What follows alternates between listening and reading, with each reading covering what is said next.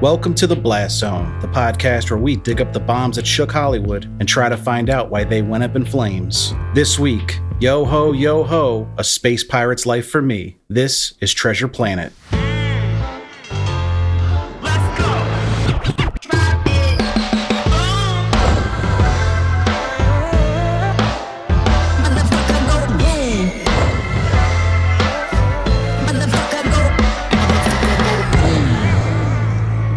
Welcome, welcome, welcome to the Blast Zone. Welcome to the Blast Zone. I am John Drake, in house film critic of my letterboxd account. And I'm Ian Dukes. I'm a person with thoughts and feelings, and some of them are about movies. Movies like Treasure Planet, which we're going to be talking about today. But before we get into that, how you doing this week, Ian? Well, I'm going to give the very positive, optimistic, aspirational answer and say I'm fine. Yeah. How are you doing? I'm same. I'm I'm in a little bit of a funk this week, but this movie kind of helped pull me out of it that we're talking about today. Yeah, I think we may have set ourselves up to feel bad because uh, we did a, movie that we really didn't like on a very recent pod and it might have put us both in a funk. And then then we switched to this week's movie and it just seems so damn wholesome in comparison. I, I maybe like have overrated this movie by five points just because it's not that's my boy which thank god it's not. Lifted my spirits like the solar winds lift a surfboard in space. exactly like that For a very strained metaphor. Yes. But, yeah, no, I'm feeling better after spending some time with this movie. I watched it once by myself, once with my son, and he literally said, Whoa, space pirates. I was like, Yeah, man,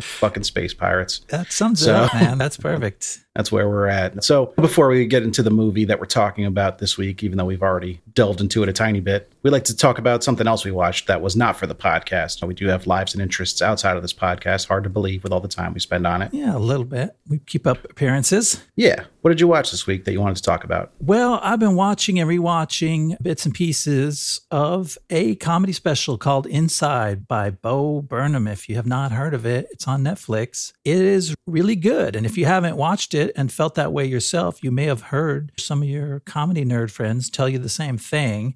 And I'm going to tell you the same thing. I think it's a genuine artistic achievement. And at the same time, I hate to say that because it's a terrible way to approach a piece of entertainment. And someone tells you, oh, it's art. And you go, oh, well, fuck that guy. What is he? He thinks he's making art. But it just blew me away. It checks so many boxes for me. I relate to it all these different ways as a frightened, sad person, as a pandemic survivor, as an internet junkie, and especially as somebody who myself tries to make comedy and music and video and do things like that alone in my apartment. It just really hit home in all these ways. And it just made me feel so much feelings. And feeling feelings is what I look for most of all from movies. And this movie, well, I think of it as a movie more than a comedy special. This movie really did it for me. Sure. I mean, even the term comedy has to be thrown around pretty loosely to apply to Inside, which definitely makes you laugh at times, but also makes you sad, angry, a little embarrassed sometimes, like that secondhand embarrassment you get for people. And that's not, I think that's intended. I'm, I'm not saying like we should be embarrassed for Bo Burnham that he made this. I'm saying like the kind of private thoughts he's revealing to all these people. Yeah, it's You know, very you get personal almost and bashful. yeah, it's very painful and raw at times. But yeah, I, I'm a big Bo Burnham fan. I've been following his career for some time now, so it seems like the culmination of his comedy persona. And it's been quite a while since he released Make Happy. Uh, I think that was 2016, so nobody was really sure if he was going to release another special. Maybe he wouldn't have if not for COVID and where we all found ourselves. Yeah, probably wouldn't have been this, but that's why I think of him as an artist when he did this because he went into it with kind of a blank slate. He could have done anything just goofy comedy songs or straightforward comedy along the lines of what he's done before, but he really took him to a new place, at least for parts of this. There's parts of this that are his stock sort of parody of Instagram and those kind of things. Not 100% of it is like incredibly deep and fresh and insightful, but as a whole, it's just a really cool thing. It's just really involving and moving. And I waited a while to talk about it on this podcast just because I was like overwhelmed with the feelings I had about it. And now I feel a little bit more able to talk about. it. Hopefully, I'm doing a decent job, and anyone who hasn't seen it will want to try to watch it because that's what I hope you will do. Yeah, I also recommend it. I'm not here to talk about that today because that's ah. your movie for the day. I have another movie though that I feel very strongly about. And if anybody follows me on Letterboxd, I gave it a rare five star review recently. There's only three or four movies I think I've given that to, but it was another round. The Mads Mikkelsen Danish film that won the Oscar for Best International Film this year. Oh, okay. Thomas Vinterberg was nominated for Best Director. He did not win, obviously, but it was a worthwhile nomination. The premise of the movie is basically these four friends that are middle aged and floundering in life uncover this old scientific study that theorizes human beings operate with a blood alcohol content that's 0.05 too low, as an everyday, like there's an imbalance in people Oh. that they need to be a little buzzed to be at peak performance for their life. Interesting. So they undertake this experiment together and start taking sips of booze throughout the day at work, at home. They they need to be buzzed whenever they're awake, basically, but they limit it to weekdays only and during work hours, which is kind of funny. and of course, it goes horribly wrong in some ways, and it works in other ways. So it doesn't outright glorify this approach or vilify it. It lets you draw your own conclusions, but really, really good movie. And uh, I see it classified as a comedy a lot. I would say it has funny moments for sure. It's much more of a drama, but just really, really moving movie. Great acting, of course, by Mads Mikkelsen. You see him play this kind of omnipotent badass more often, I think, in American cinema, but you get to see a much more vulnerable side of him and multi layered. So it was really a great movie, and I highly recommend it. You will have to use subtitles, so if you're scared of that, uh, grow up. I don't know. Yeah, that sounds really awesome because I'm scared of Mads Mikkelsen. So, like, to have him be vulnerable and layered and, and interesting actually sounds really fun to me. And I love movies with subtitles somehow. I, I love picking up the rhythms of other languages. And that's just something that's rewarding that's not there in movies in my native English. I think part of it is you are forced to pay closer attention to a movie with subtitles. And just with the way our brains are wired nowadays, it's hard to not look at your phone, check Right. The sports score, check Twitter, whatever, while you're watching a movie because you can hear it and you're like, well, I'm still paying attention. Totally. But with subtitles, if you look away from the screen for a second, you might miss something really important. So it keeps your focus, yeah, 100% on the movie. And I find myself with uh, subtitle movies like forming a stronger connection to them because of that sometimes. I'm going to have to check that out. Thank you for the five star recommendation. I cannot ignore that. Absolutely. Yeah, I can't really find a, a flaw with this movie. So I had to, I, I stopped myself for a second. I said, Are you really going to do this?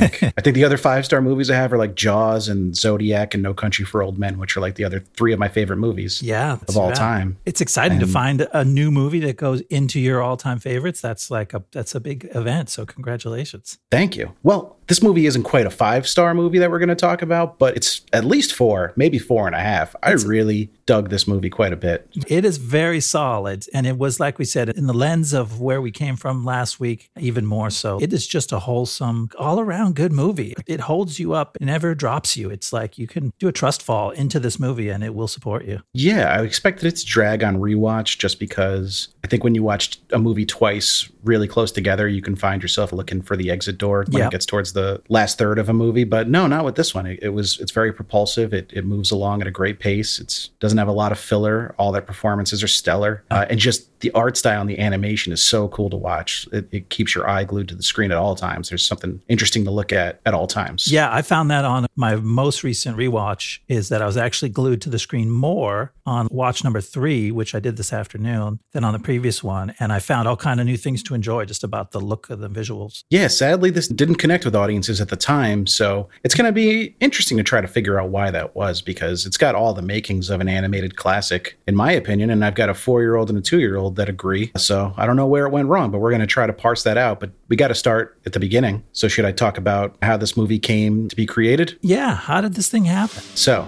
in 1985, before the duo had directed a single movie together, Ron Clements and John Musker pitched the idea for an animated movie that they were calling at that time Treasure Island in Space. Disney CEO Michael Eisner rejected the pitch on the basis that Paramount Pictures was developing a Star Trek sequel also based on Robert Louis Stevenson's famous book. The Star Trek movie would never materialize, and Clements and Musker would pitch the idea to Disney again after the release of their hit movie The Little Mermaid, but they were once again rejected. They directed and released another huge hit for Disney with Aladdin and tried to pitch their Treasure Island movie yet again with no luck. They got a whole new.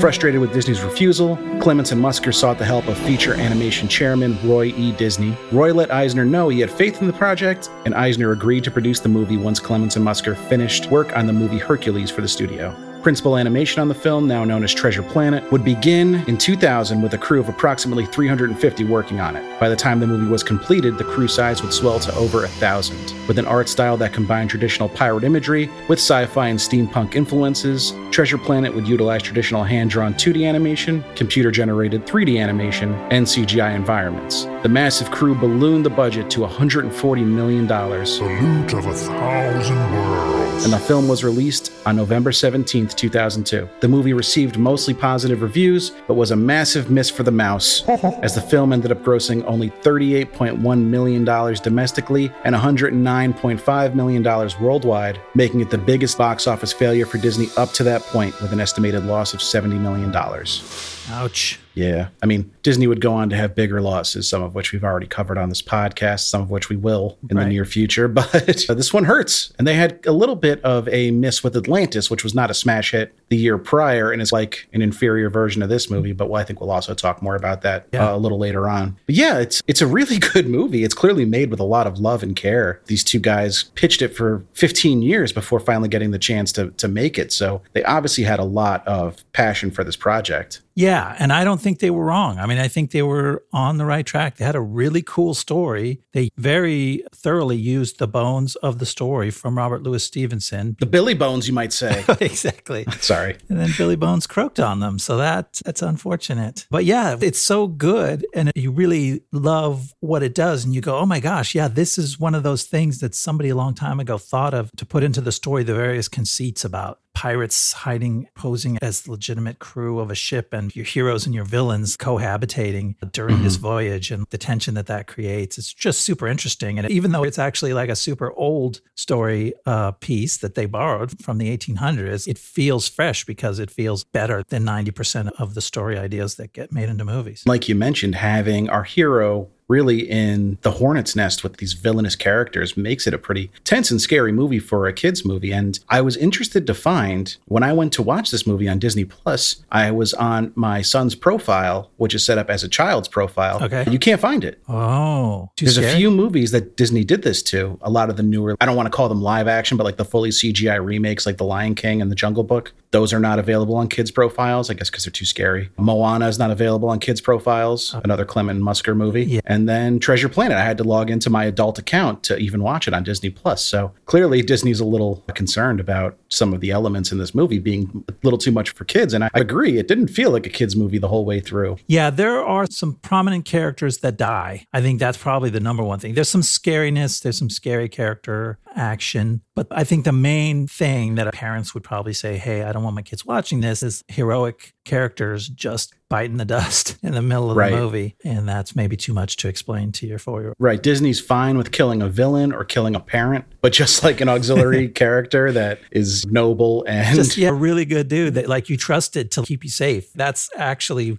for me as an adult, that was actually a scary moment. It's like this was like this was your safety dude. You're like, oh shit, my heroes are in this nest of pirates and they don't know it. But thank God there's a big, strong, competent dude to uh, make sure nothing goes wrong. And then we have to say goodbye to that guy. and the way he dies is pretty horrifying in, in practice. But well, I guess we can we're getting a little bit ahead of ourselves. Yeah. But yeah, when you think about the ramifications of the way he dies, it's kind of like, oh, that's dark. It's fucked up. Yeah. so I don't know. Do you want to run through the story so we can get to all these points we're clearly excited to talk about? Yeah. Let's jump into the story. All right. So, in a fantasy galaxy of interstellar sailing ships and space pirates, Jim Hawkins, played by Joseph Gordon Levitt, is an angsty teen boy being raised by his single mom, Sarah, played by Laurie Metcalf. Jim helps his mom run her business, the Benbow Inn, but he actually spends most of his time grinding sick tricks on his solar sailboard and getting in trouble with the local robot constables. One day, a mysterious traveler crash lands at the inn. He warns Jim to beware the cyborg. He hands him a golden orb and dies. Suddenly, a band of pirates arrive in search of the object, forcing Jim, his mom, and their friend Dr. Delbert Doppler, played by David Hyde Pierce, to flee as the marauders ransack and burn down the inn.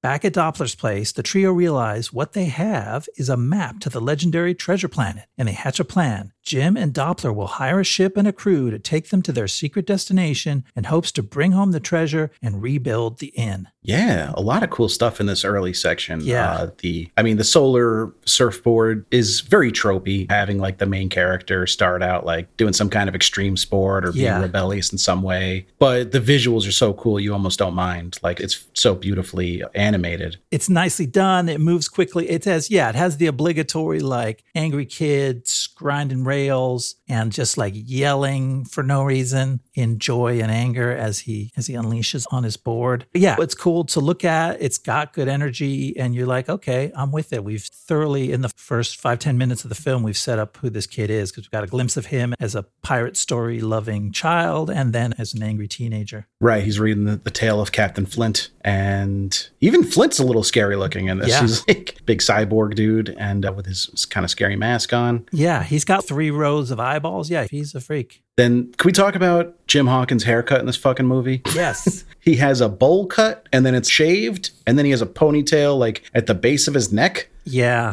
he's got that Padawan rat tail thing going on. The way I, I looked at it, and maybe it was the way he was drawn, but it looks like it's just the bowl cut and then skin, and then the ponytail is like a separate thing. I didn't like necessarily pin down the origin point of the rat tail, but it, I think that's the quality of a rat tail is that you grow it from the base of your neck ra- rather than like from the crown of your head. Is is quality the word we're going to use for that? Like, maybe defining characteristic, but there's no quality with that with that haircut. It immediately brought him down a peg in my book. Oh, peg, more pirate puns. He's not the most appealing character design to me. Actually, to me, more than like whatever, he's got this haircut. But to me, the weird thing about his character design is that he has what I call a unibrow. It's not really a unibrow because his eyebrows don't meet in the middle, but his eyebrow ridge, I mean, it's a simple line drawing character. But he constantly has this shadow that goes straight across his eyes, uh, including the bridge of his nose, which suggests that he has this large protruding eyebrow ridge that goes straight all the way across. It just makes him look weird in Neanderthal. Did you know what I'm talking about? Yeah, and his face is drawn in an interesting way too, like where they put cheekbones and stuff. It, it makes him look gaunt at times and really old at other. I don't know. I feel like they could have spent more time ironing out his character design to make us relate to him more. And I know you're a little bit more of a Treasure Island scholar than I am, but he he's uh, a young boy in the book, right? I tried to look into that. And I thank you for recognizing my scholarship in this area, which involves going all the way to Wikipedia and reading. Oh, I thought you had read Treasure Island. I'm No, sorry. I haven't. But I did read the, the full entry today just so I would have Look some some kind of background. and in in the Wikipedia, although I heard some people in discussion of the film talk about him being a younger cabin boy, and there certainly were like younger cabin boys that were on ships if we know our master and commander style lore. In the Wikipedia, it seems to sum him up as a mid teens. So that's not too far Okay. from what he looks like. Yeah, no, that's accurate. I pegged him at 15, 16, so I can't be too Yeah. I don't think it's too far off from who he was in the book. And then the arrival of Billy Bones here is done really well and really dramatically, I think. That was a super kind of scary, tense moment where he's just saying, Beware the cyborg. And I mean, we come to find out the cyborg's not that scary, but they really set him up to be this like terrifying mega villain. and it's cool. And like they waste no time. This thing crashes. Jim slides down the roof and runs over, and Billy Bones pops out, and he's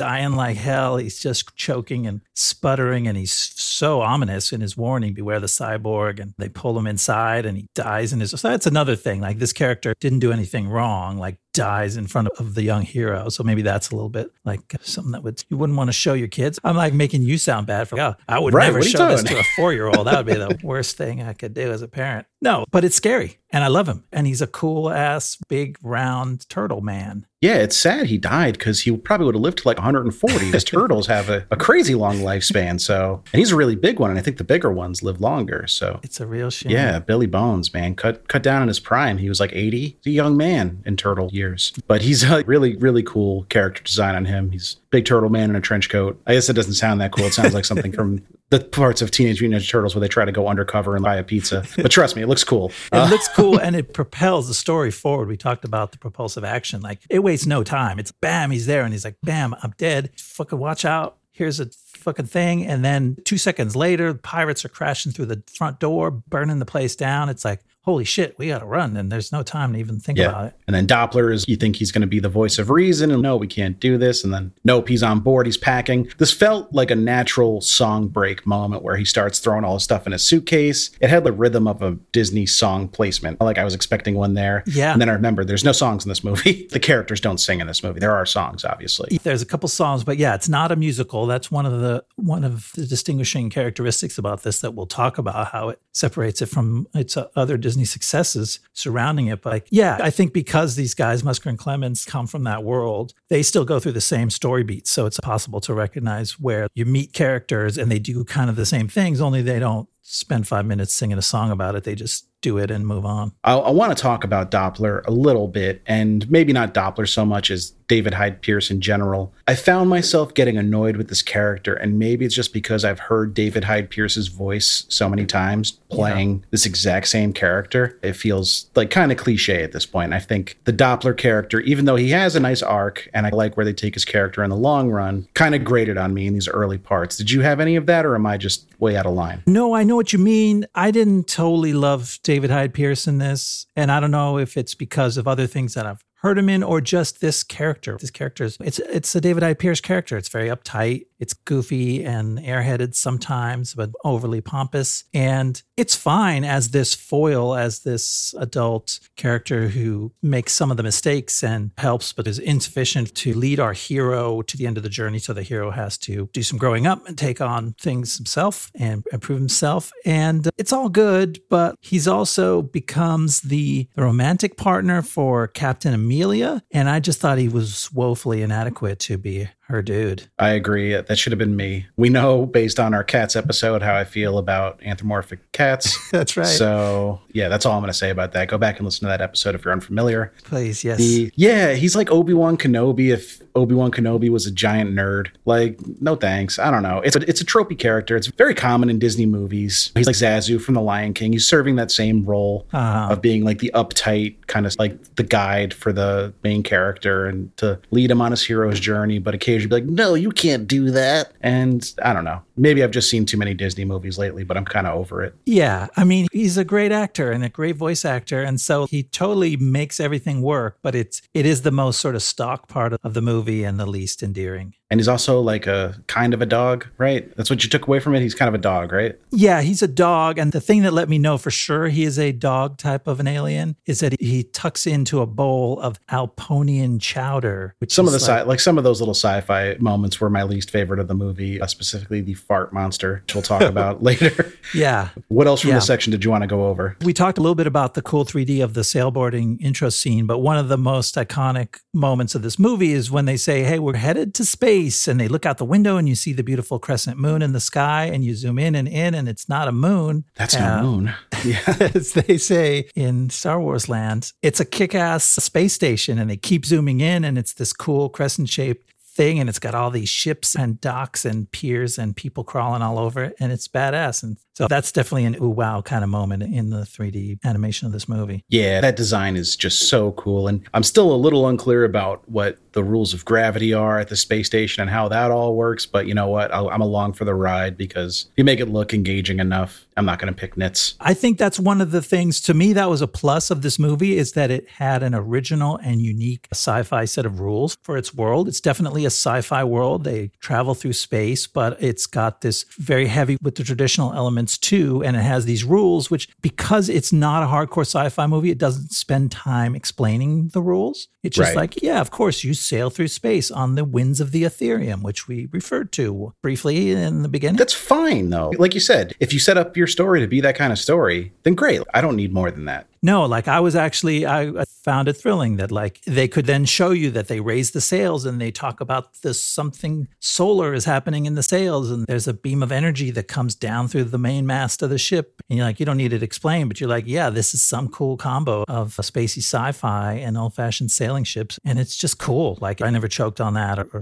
it didn't slow me down. So, should we jump through to the rest of the story? Sure, let's hear what happens after that. All right, so Jim and Doppler shove off aboard the RLS Legacy, helmed by the steadfast Captain Amelia Smollett, played by Emma Thompson. She warns Doppler not to talk about the map or treasure in front of the motley crew he hired. Jim is put to work and has some friction with the ornery crew, but during the voyage, he starts to gain self confidence under the tutelage of the ship's cook, John Silver, played by Brian Murray, who is suspiciously a cyborg. Just before they reach the planet, Jim overhears Silver and his band of men discussing their plans. When Silver catches Jim snooping, the pirates break into open mutiny and take over the ship. Jim, Doppler, and Amelia flee, but their longboat is damaged in the escape and crash lands on Treasure Planet. Lucky accident? Yeah, thank God they were almost there. Right. 99% of the way there and just crash landed onto this place nobody could find. Yeah, super cool though. Like we said, the story is propulsive. The action is really engaging, right? That scene where the pirates break into mutiny and the three of them are running through the corridors of the ship and jumping onto the boat and trying to get it out of the hatch. Like that action just really worked for me. Like it's really fun. And this is sort of the other use of the 3D. It's there for the spacey flying scenes, which is obvious. Like, okay, yeah, they're going to do spaceships and stuff in 3D, but just the sort of action and dramatic scenes when the camera does a big move or the camera follows them running down a hall, it really grabs you because you don't expect to see that in this movie that looks very traditional 2D hand drawn. And when all of a sudden that happens, it like sucks you right into the action. Yeah, it's just it's utilized in the best way, which is sparingly. Like it's used to enhance things and not when everything is CGI, it just your eyes glaze over after a certain point. But when it's used this way, it's so much more interesting to look at. And Yeah. you know, kudos to these guys for taking the risk. I mean, I guess that's why it was so expensive to combine all these technologies and you need experts for every single type of animation you're doing, but it looks so fucking cool. So I understand why they were gung ho about it. More pirate puns. Totally. They, I mean, they were,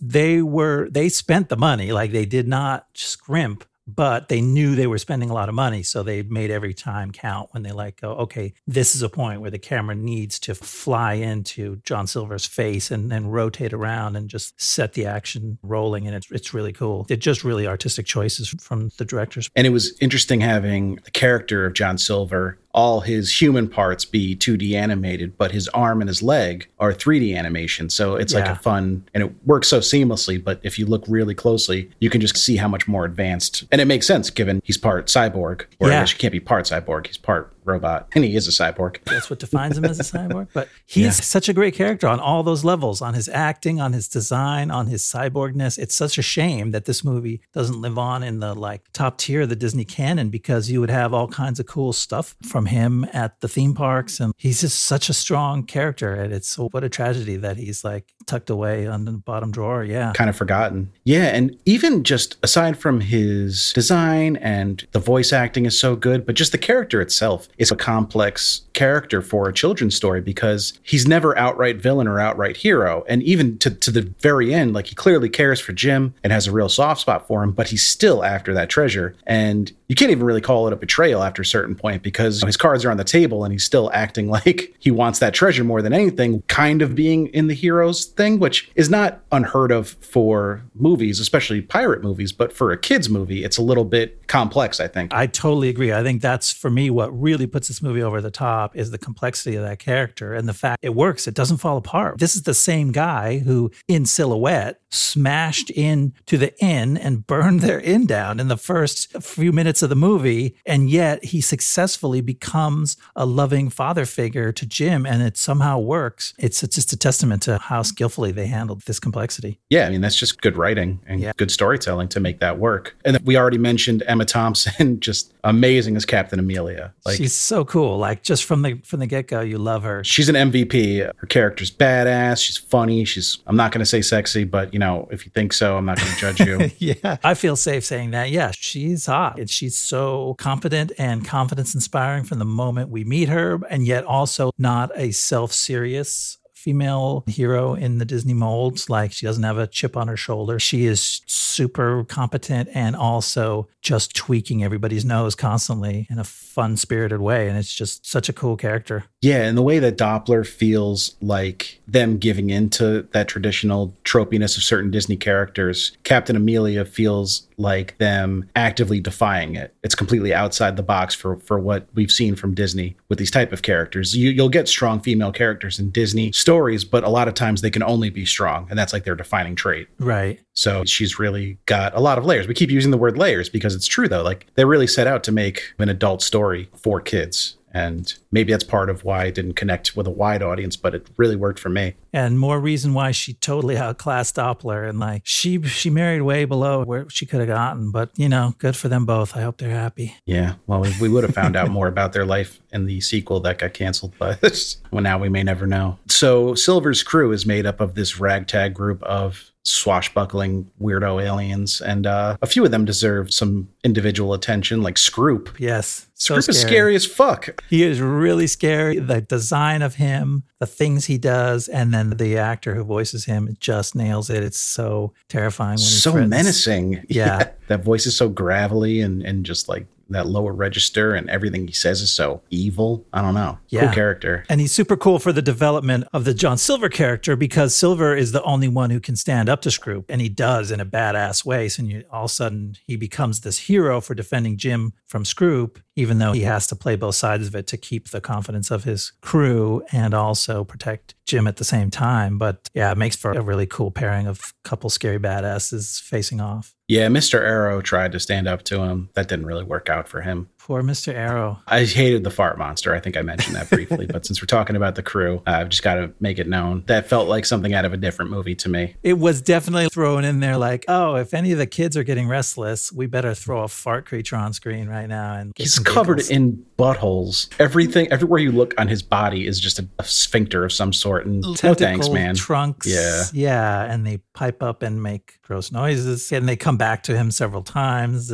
Jim ends up sleeping in the bunk underneath him. It's like, yeah, we didn't need him. When I saw him in the spaceport, I was like, all right, like you got your little fart joke in there. And then I was like, oh, he's on the fucking ship too? Come on. But yeah. So let's talk about Mr. Arrow. When they come into this solar storm, Yeah, what happens? A nearby star goes supernova. And so first the blast almost takes their ship out, and then this giant chunk of something is coming towards them, and it turns around because the blast has turned into a black hole. And now the shit has really gone south as they're trying to figure out how to not get sucked up. So Jim is in charge of securing all the lifelines, which everyone ties around their waist in case they get thrown overboard. They'll be still tethered to the boat somehow. Right. And he does a bang up job of it. Mr. Arrow goes overboard and his lifeline saves him. But then Scroop sees an opportunity to get rid of Mr. Arrow, cuts his rope, and he falls into a black hole and perishes. That's a pretty fucked up way to die, man. Yeah, screaming as he goes, looking right into the camera. Close up of his anguished face. yeah, the terror in his eyes as he falls into a black hole to his death. Pretty harsh. And uh, Yeah. yeah. like alluded to earlier, like pretty scary to lose that authority figure and that guy who was keeping our hero safe. And now, like this happens at the end after the montage where Silver and Jim's relationship has matured and Jim has started to flourish under having a father figure and he feels confident about himself. That's how he learned to tie the knots. And then he successfully does it and he thinks like he is just on top of the world. He finally feels comfortable in the world. And then Scroop not only kills the first mate, but kills Jim's self confidence. And after that, he's like, I'm just a piece of shit. I'm never going to be any good. Right. But he was right. He did a good job. I mean, that's the tragedy of that moment is he didn't do anything wrong. Yeah. He tied all the knots correctly and he doesn't know what Scroop did. So, but Silver does. Yeah. and we know that's another nod how we know that Silver is genuinely good because he feels the need to go comfort Jim after this and tell him it wasn't your fault, even though he doesn't explain that, yeah, my guy did it. Right. He's got to be vague because he can't out his fellow mutineer. So before we leave this section, we should talk about that montage in which we saw the budding father-son relationship to the tune of a certain goo-goo pop star of the late 90s. What's your vibe on the on the Rzeznik action? I thought the song was fine. I thought the montage was corny but good. It gives us a little bit of backstory about Jim's relationship with his own father, Yeah. which is valuable maybe to see why he takes to Silver so quickly. The song was very much a Goo Goo Dolls song. I was shocked to find out that they're not actually Canadian. They have very Canadian energy to me. Okay, yeah, I Um, know what you that mean. makes sense. But they're from they're from Buffalo though, so they're like really right. yeah, they could be going over the border anytime. But it was fine. It really stamps this movie into a place and time though. You know, like 2002 is the only time a Goo Goo Dolls song would be in a movie with this budget. You had City of Angels. They had the big hit from that. That's like they made their bread and butter on movie soundtracks. But Yeah. I don't think they were all that in 2002. Hadn't their moment passed a little bit by then? Yeah, I think they coasted on that for a while, but yeah, they didn't get back to that. 98, I guess, was Iris. And then they had that big album, which was something around the girl, wasn't that? Dizzy Up the Girl. Yeah, that was 98. Okay. That was definitely their peak. A boy named Goo and Dizzy Up the Girl. Yeah, so they were. It's not like they were washed up and five years too late, but they were not gonna go back and reclaim that height that they had hit before. And this isn't even technically Goo Goo Dolls. It's John Rzeznik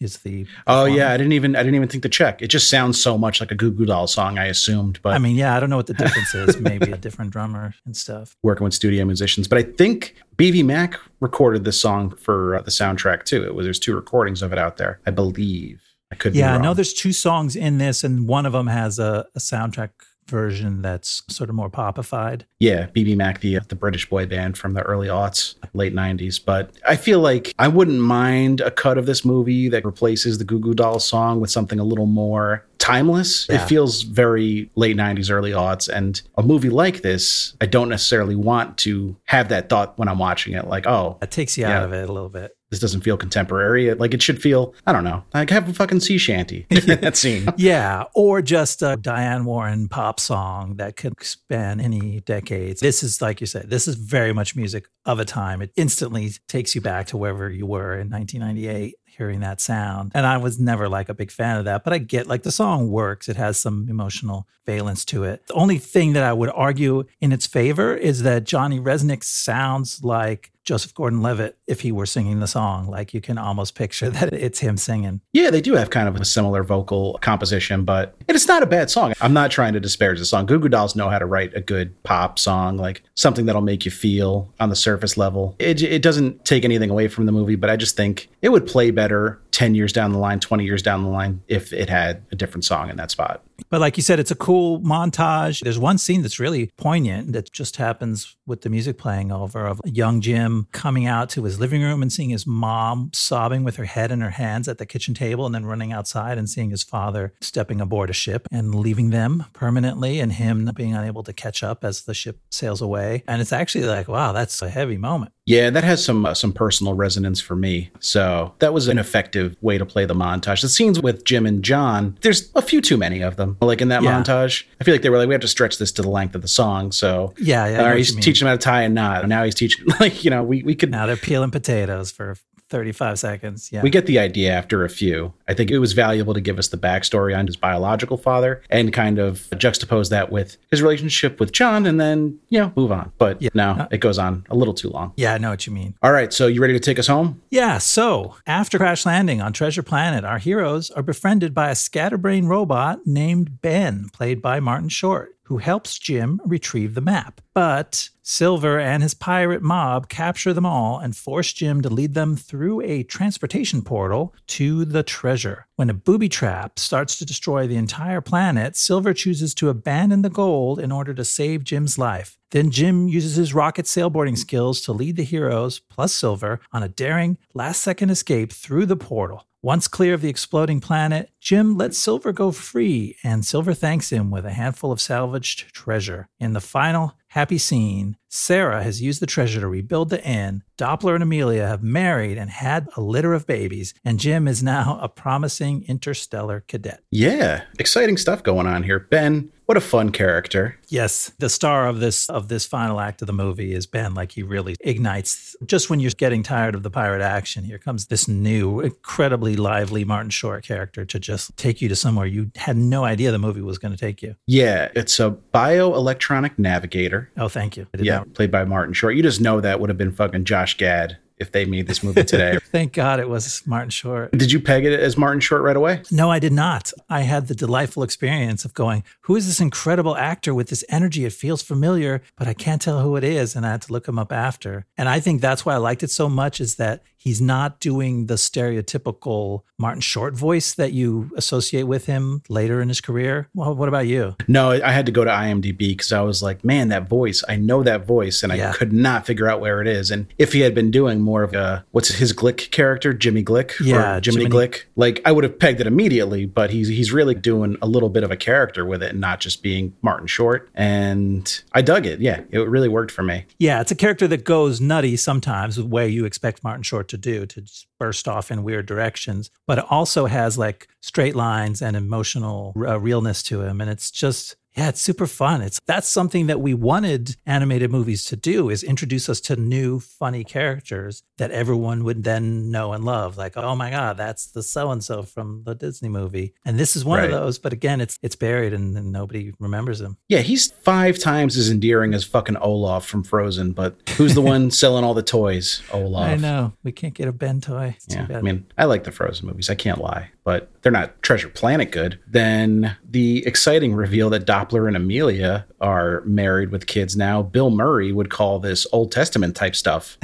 Mass hysteria, dogs and cats living together. Yep. But, you know, good for Doppler, punching way above his weight class here. And her genes were stronger too, because there's there's one little mini Doppler in the litter and a bunch of mini Amelias. Yeah, I guess that they knew. They were like, we got to let her have the upper hand in this relationship somehow. And the sailboarding coming back. We yeah, we check off sailboard. Yeah, it was Chekhov's solar sailboard. Like we knew that it wasn't just a fun uh, screaming at the world scene in the beginning. He uses his skills to save them all in the end. And uh, it's nice. It's impressive. Like it's, again, it's an action scene that totally works. I mean, you get some of that third act action movie fatigue a little bit in this because a lot of it, it comes at you hard and fast, but there's real drama. Like actually the big drama of this scene as the planet is self-destructing, they realize that the last chance to get some gold out of there is on the old pirate's ship that's parked in the pile of gold. Jim Flint. gets Flint's Yeah. ship. Jim gets it flying. Silver hops on board, and like, this is the last chance to get out of there with any substantial amount of gold. And then it immediately gets zarked in half with one of the big uh, self destruct lasers. And Jim gets thrown and he's hanging by a thread. And that's a really good real moment, like where Silver has to make that decision. Am I chasing my dream or am I saving this kid that I seem to somehow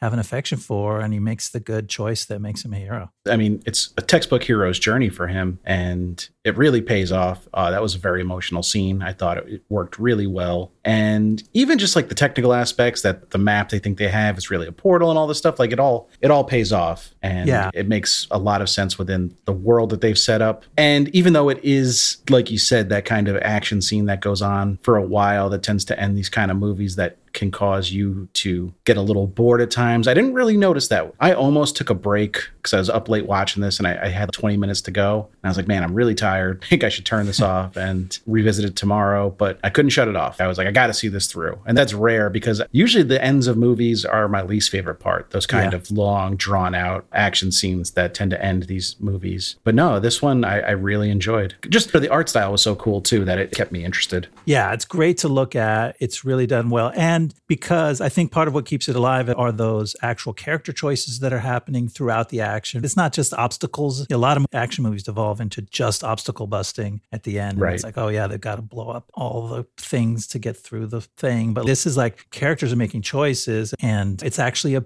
big, it's a brave thing for Jim to say, I'm going to, I'm going to get us out of here. Trust me. He makes this makeshift sailboard. And then Silver actually props up his thing and he convinces the other two, Doppler and Amelia, to go with him and go, look, no, you got to trust the kid. He's got the goods and he's going to get us out of here. And so there's real like character and story stuff happening in the midst of this super loud, chaotic crash bang action. Yeah, if you compare it to the like the big action scene at the end of another movie we covered, like R.I.P.D., where that's like textbook just obstacle busting that Yep. has no emotional stakes and nothing really to resolve for the heroes except for you got to do this thing before this thing happens or we're, we're all going to die. Like there's no complexity to it at all, and this Right. actually gave some stakes beyond living or dying about what type of person do you want to be, and that's why I think it kept me interested. Yeah, that's why it's such a dang good movie. I almost took a half star off my review though for uh, the John Silver cloud at the end of the movie. you guys fucking kidding me with this thing? Like He looks up at the sky. who signed off on that? John Silver has a funny face. He's some kind of weird bear man, man bear pig Right. kind of a thing. And um Super surreal. and why is he why did I don't know. Yeah, like they did that with Mufasa already. Oh, yeah. that wasn't even that long ago. Was it like seven years earlier? Come on, guys, we've seen this trick before. Maybe that's like a studio note that came down from the top like uh, you guys got to do a cloud.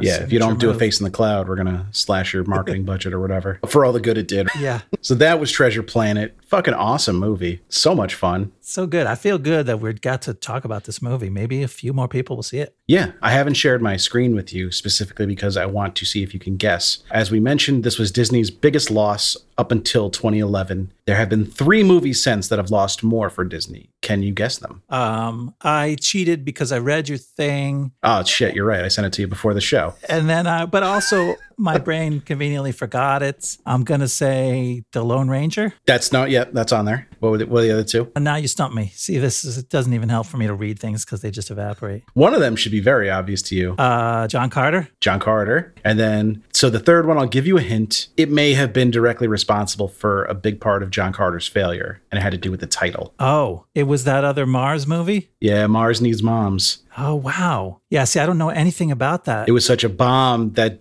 Disney was reluctant to include the word Mars in the title of John Carter of Mars and just dropped it to John Carter, which confused and angered audiences. Yeah. So, yep. So they've had three bigger bombs since 2011, but this was their biggest up to that point. It's got 69% on Rotten Tomatoes, but it feels more beloved than even that score. Yeah, that's like a solid, decent movie score. But like, I don't know. In, in researching this, I've heard people who were just kind of lukewarm on, on it and found things to dislike. But like, I don't trust those people. Some of those Yeah. people also thought Atlantis was in the same category as this movie. And I watched that. That came out a year before this. It was similar Disney sci fi, had a lot of things in common. It was a Disney sci fi anime movie. It had some 3D aspects into it. It had a young male hero. It was a non musical thing. So it had all these things in common. And it just sucked from the story standpoint compared to this movie. It was Yeah, Atlantis has a lot in common with this movie, except for the quality of this movie. This movie blows it away, but maybe that's part of it. Maybe people were hung over from Atlantis. It made a little more money than this one did. It did a little bit better. I wouldn't call it a hit by any chance. In fact, it may have lost money for the studio. was probably But right around that break even, right? yeah, but there might have been some backlash to that. A lot of people went to see it. Maybe those same people saw the trailers for this and said, "Ah, I don't want to go see that movie. It looks like Atlantis," which I didn't like. Yeah, Disney doesn't know what they're doing with, with this stuff. And also, with these sci-fi hybrids. people were like, bring back the princesses or something. Every time we put up the bat signal on Twitter about movies people loved that had bombed, Treasure Planet is always one of our top responses. So, I mean, there's a lot of love for this movie out there. Yeah, that's heartening to know. So, I don't know where that Rotten Tomato score comes from. I read some of the negative reviews. I couldn't find much substance to them or much that I agreed with. None of the reviews were like, this movie is terrible. And that's part of the problem with Rotten Tomatoes is that it rates reviews that are like, this is okay, but want to spend your money on this other movie, I would do that. And reviews that are like, this movie fucking sucks. Those are ranked the same. Like, those are both Okay. negative reviews. So, nobody hated this movie. People just had some quibbles with it, as far as I could tell. Also, Muppet Treasure Island was only six years earlier. That was another Disney product that kind of retold the Treasure Island story, and Yeah. that also lost money. So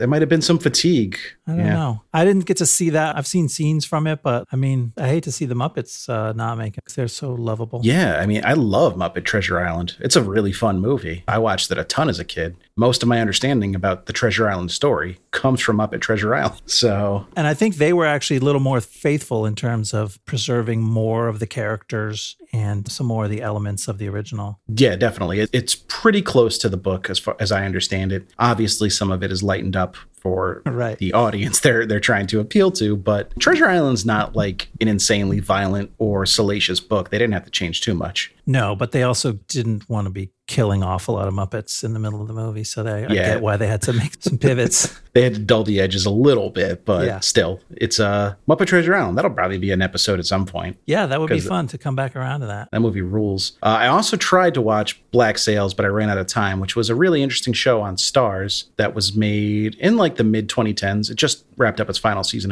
a, a year or two ago, I think. Okay. And it's a prequel to Treasure Island, told in like a kind of gritty, realistic, R-rated, Starzy way. What they did with Spartacus, Okay. but a little less pulpy than Spartacus, a little more grounded. Uh, good show though. Recommend it if you're into the Treasure Island story and you want to see it further. Yeah, now that I'm immersed in the story, I'm curious to to see how that sort of premium cable prequel series plays out. Yeah, a lot like Spartacus, you got to give it a few episodes to find itself, and then it, Okay. it pays off, I think. Let's talk about the opening weekend for this one. Interesting uh, cast of movies they had to deal with. So it opened at fourth place. That's not great for a big $140 million Disney movie. No. And that was behind Die Another Day, which had already been out for a week, Harry Potter and the Chamber of Secrets, which had already been out for three weeks, and The Santa Claus 2, another Disney movie that had already been out for four weeks. Yeah, that's the shocker. Like Harry Potter is probably my main thesis as to what could have choked off the audience for this movie is just that people looking for fantasy adventure stuff went to Harry Potter. I mean, Harry Potter was a phenomenon at this time. This was the second movie in the series. So it was like Yeah. people were warmed up and, and just ready for that stuff. And that movie was, I think, the second biggest movie of the year. It was a really big earner. So I get it. Like you that's kind of running into a buzzsaw. Even in the third week, that's still pretty early in the run of a movie that massive. But the Santa Claus 2 fucking Tim Right. Allen coming back to dig up more shit and they just got smoked by him in week four. I know. I know. Harry Potter, I definitely understand because even, especially those early Harry Potter movies were geared more towards kids. I feel like they tried to scale those movies up to appeal to the same fans throughout. If you liked Chamber of Secrets, you would also like Prisoner of Azkaban. As you got like a couple of years older, they tried to make it a little more mature. So early in the series, it was still a PG type series and would appeal to a lot of the same fans as Treasure Planet. The Santa Claus, too, though, what a piece of shit. Like, Can't justify that. no, what mean- were people thinking? It blows my mind. I have a theory that pirates are just, up until Pirates of the Caribbean, pirates were just box office poison. Yeah, tell me your theory because I love pirates. And so I like to naturally assume that everyone loves pirate stuff. And certainly if you started thinking about them around that time of Pirates of the Caribbean, it's like, yeah, of course everyone loves pirates. But uh, tell me your thesis of how they used to be poison. I mean, I love pirates too, but they were not hits at the box office. So you had The Island in 1980, which made 15 million on a 22 million dollar budget. Then you go 83, you had Yellowbeard, 4 million on a 10 million dollar budget. Nate and Hayes, 2 million on an 8 million dollar budget. Pirates, 6.3 million on a 40 million dollar budget. Wow. Then you've got The Princess Bride, borderline bomb. It probably lost a little money, made 30 million on a 16 million dollar budget, so it didn't even double its budget, which means it probably lost a little bit of money. Yeah. You've got Cutthroat Island, one of the most famous bombs of all time, 10 million on a 98 million dollar budget. And even Hook, which I loved as a kid and watched on repeat, it was like one of the VHS tapes I owned. I came to find out recently that it was considered a disappointment financially. It made 300 million dollars on a 70 million dollar budget, which sounds good, but apparently the marketing budget for this movie was massive Oh, and yeah. they spent so much on advertising that everybody thought it was a little bit of a letdown. Spielberg's talked about not being happy with the quality of the movie, and people from the studio have talked about thinking it would be a bigger hit. And that was still the highest grossing pirate movie of all time until the Pirates of the Caribbean movies. And then you've got Waterworld, which is kind of a pirate movie and one of the most famous bombs of all time. Well, I'm willing to blame Kevin Waterworld Costner Yeah. for all of this nonsense, even though he clearly did not create it. But like maybe if we went further back, it seems like pirate movies were a staple thing, right? Errol Flynn was like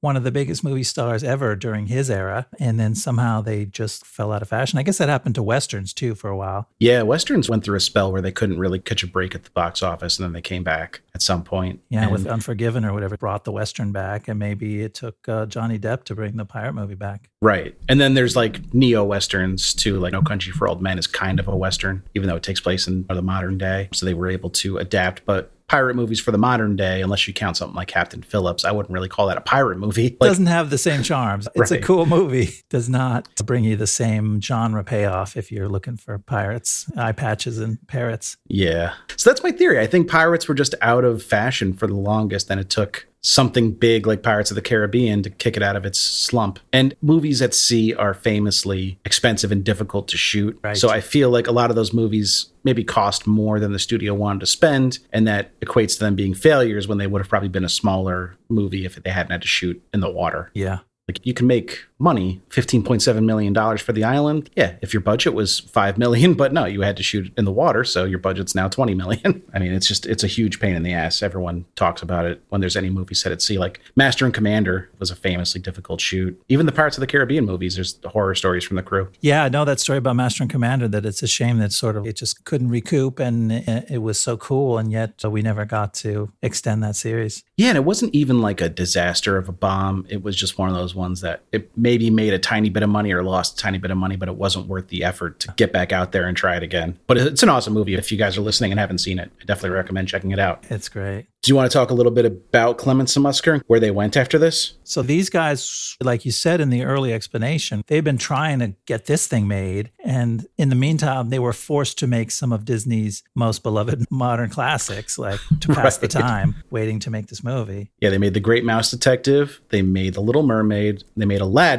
and then the movie right before this one was Hercules, which wasn't a bomb, but it was a little bit of a disappointment. It had a bigger budget and it made $250 million, $85 million budget. So it cleared a profit, but would not be considered a massive hit by Disney standards, I wouldn't think. So then they went on to make two more movies after this one. Uh, a lot of time in between them both. They didn't work, they weren't prolific during this period, but they made Princess and the Frog, which was a great movie that is animated all in 2D, Disney's most recent fully 2D animated movie, and probably the last one they'll ever do because they're expensive and time consuming. But a really fun movie. That was a hit. And then they did Moana, which is great. I love Moana, and also a big hit. So this didn't seem to waylay their careers at all maybe slowed them down and they were a little more selective with their projects, but they still went on to have success after this movie. Yeah, I think they can be pretty proud of what they did. And then Rob Edwards was one of the writers of this movie. He worked with Clements and Musker on the script. Uh, he'd written a lot of TV, but this was his first film project. And he worked with them both again on The Princess and the Frog. So it seems like the core creative team was intact for that movie and there was no hard feelings or anything like that. They still maintained a good relationship with Disney, which is great because they're some of the most iconic animated film directors of all time. Yeah.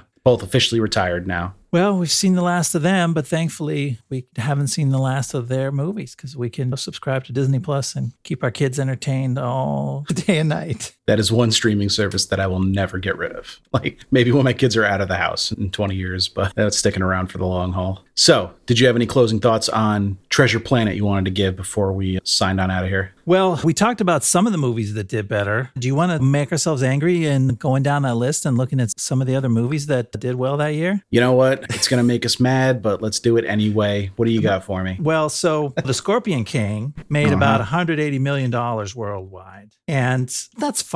What bugs me is that people clamored to see The Rock's character spin off into a sequel, but they wouldn't go see Mr. Arrow, a literal rock character, spin off into a black hole. Yeah. I mean, talk about The Rock. We had the real Rock right there on our screen. If people think spin offs are cool, he did a spin off. He screamed as he died in a black hole, and yet that wasn't enough for people. Who knows what they wanted? More like the Borpian King because I was bored watching that movie. Boo! I love The Rock. Hate that movie. So you want to know a movie that made 170 million dollars that year? Okay. How do you feel about mice? They can be cute, but I don't want them in my house. Would you trust one to drive a convertible? Oh, I don't know. That's a stretch. Well, people did because they paid 170 million dollars to watch Stuart Little 2. The second one, not Stuart Little 1. When I saw that, I was like, Stuart Little, okay, I get it. No, Stuart Little 2. You've already seen the mouse drive the fucking convertible. What more do you need from this movie series? Oh, he's he's riding a skateboard on the poster. That's cute. They spent 120 million dollars on this movie. This is a fucking catastrophe. I can't believe this. and yeah, Michael J. Fox, he's cute. He's got a cute little voice. It's Stuart Little 2, not Stuart Little 1. No, that's all I need to say. It's just like the Santa Claus, too. Like these movies. I think we covered it all in the first one, man. Free up some box office money for the movies that deserve it. All right, give me another one. So, yeah, Triple X with Vin Diesel. You may remember Oh, that boy. one. That made $277 million that year, more than double what Treasure Planet made. I don't get it because what's the difference between these movies? One of these movies is about a rebellious extreme sport athlete who has to go on a dangerous secret mission, and the other one is Triple X. Got him. Just a weird parallel there. This is another series that went on for way too long. Do you know that they made one recently? I saw there were a bunch of sequels when I Wikipedia it, and I like I didn't want to even know. They made one of these piece of shits in 2017. Like, are you kidding me? That was so recent. So there's been three of these. It's a, it's a trilogy. The trilogy is complete now. At least it was Triple X beat out Treasure Planet. But let's see. What did Triple X 2 make? Triple X State of the Union. That was a bomb, but good. Triple X is a dog shit movie. I hate that movie. I mean, I'm angrier at it right now because we're talking about it in comparison to Treasure Planet. Yeah. So Adam Sandler's a rich asshole, right? Oh, one of the richest and assholiest. So that's what he is in real life. But do you think people would spend like $175 million to watch him play one in a movie? Because guess what? They fucking did. Mr. Deeds made $172 million. I guess it's good that Allen Covert got a paycheck that year. But you kidding me? I'm so exhausted from Sandler from talking about him, and that's my boy. And anything else he did is probably heinous, including this movie, which I haven't seen, Mr. Deeds. But I've already written him off because of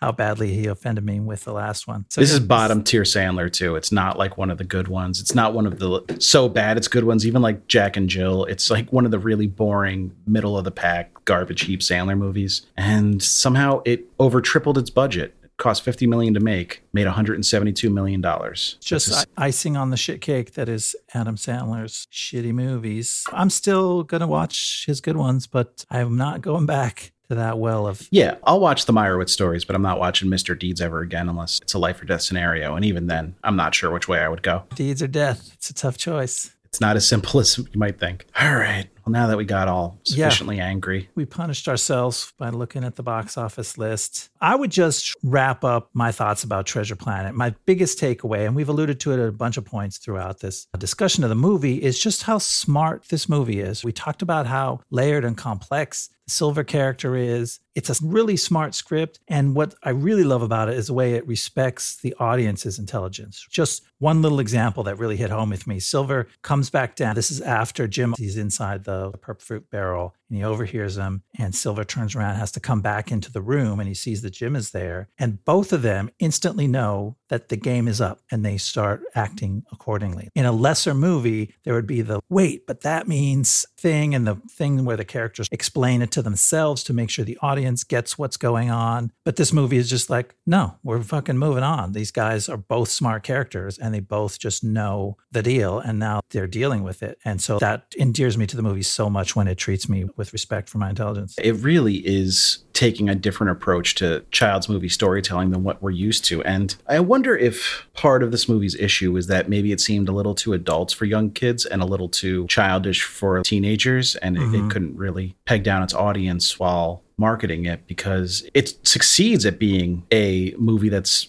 for everybody, in my opinion. Little kids Right. can watch it, and maybe there's a few scenes that will seem scary to them, but overall, I think they would enjoy it. And even preteens or teenagers would have fun with the kind of a little more grown up type of action scenes and themes at play. It's like you said, it doesn't insult their intelligence, but that's a hard thing to get across when you're trying to sell a movie to audiences. There's not a lot of jokes that you could put in a trailer that would make sense out of context. So I think that's the movie's main issue and why it didn't become more of an immediate success is that it's hard to see where it lands. Parents might be a little nervous taking their kids to see it. Even parents that are familiar with the Treasure Island story might think, oh, is this going to be appropriate? And that's one of those things where you're just ambitious sometimes to a fault and it hurts you in finding your audience and how to speak to them. And I think along those lines, like you're saying, it's earnestly good, but it's not hip. It's not that cool. It's cool in old fashioned ways, but we have to remember that this is a year after Shrek came out and just blew everything up about what an animated movie was about and how it could be self aware and meta and ridicule everything else that had happened in the animated genre up to that point. And so this movie, which is very earnest and old fashioned, comes out in the aftermath of that. And I think that the young teen audience that might have gone along with it in the past was like not sold just by the one farting alien. Like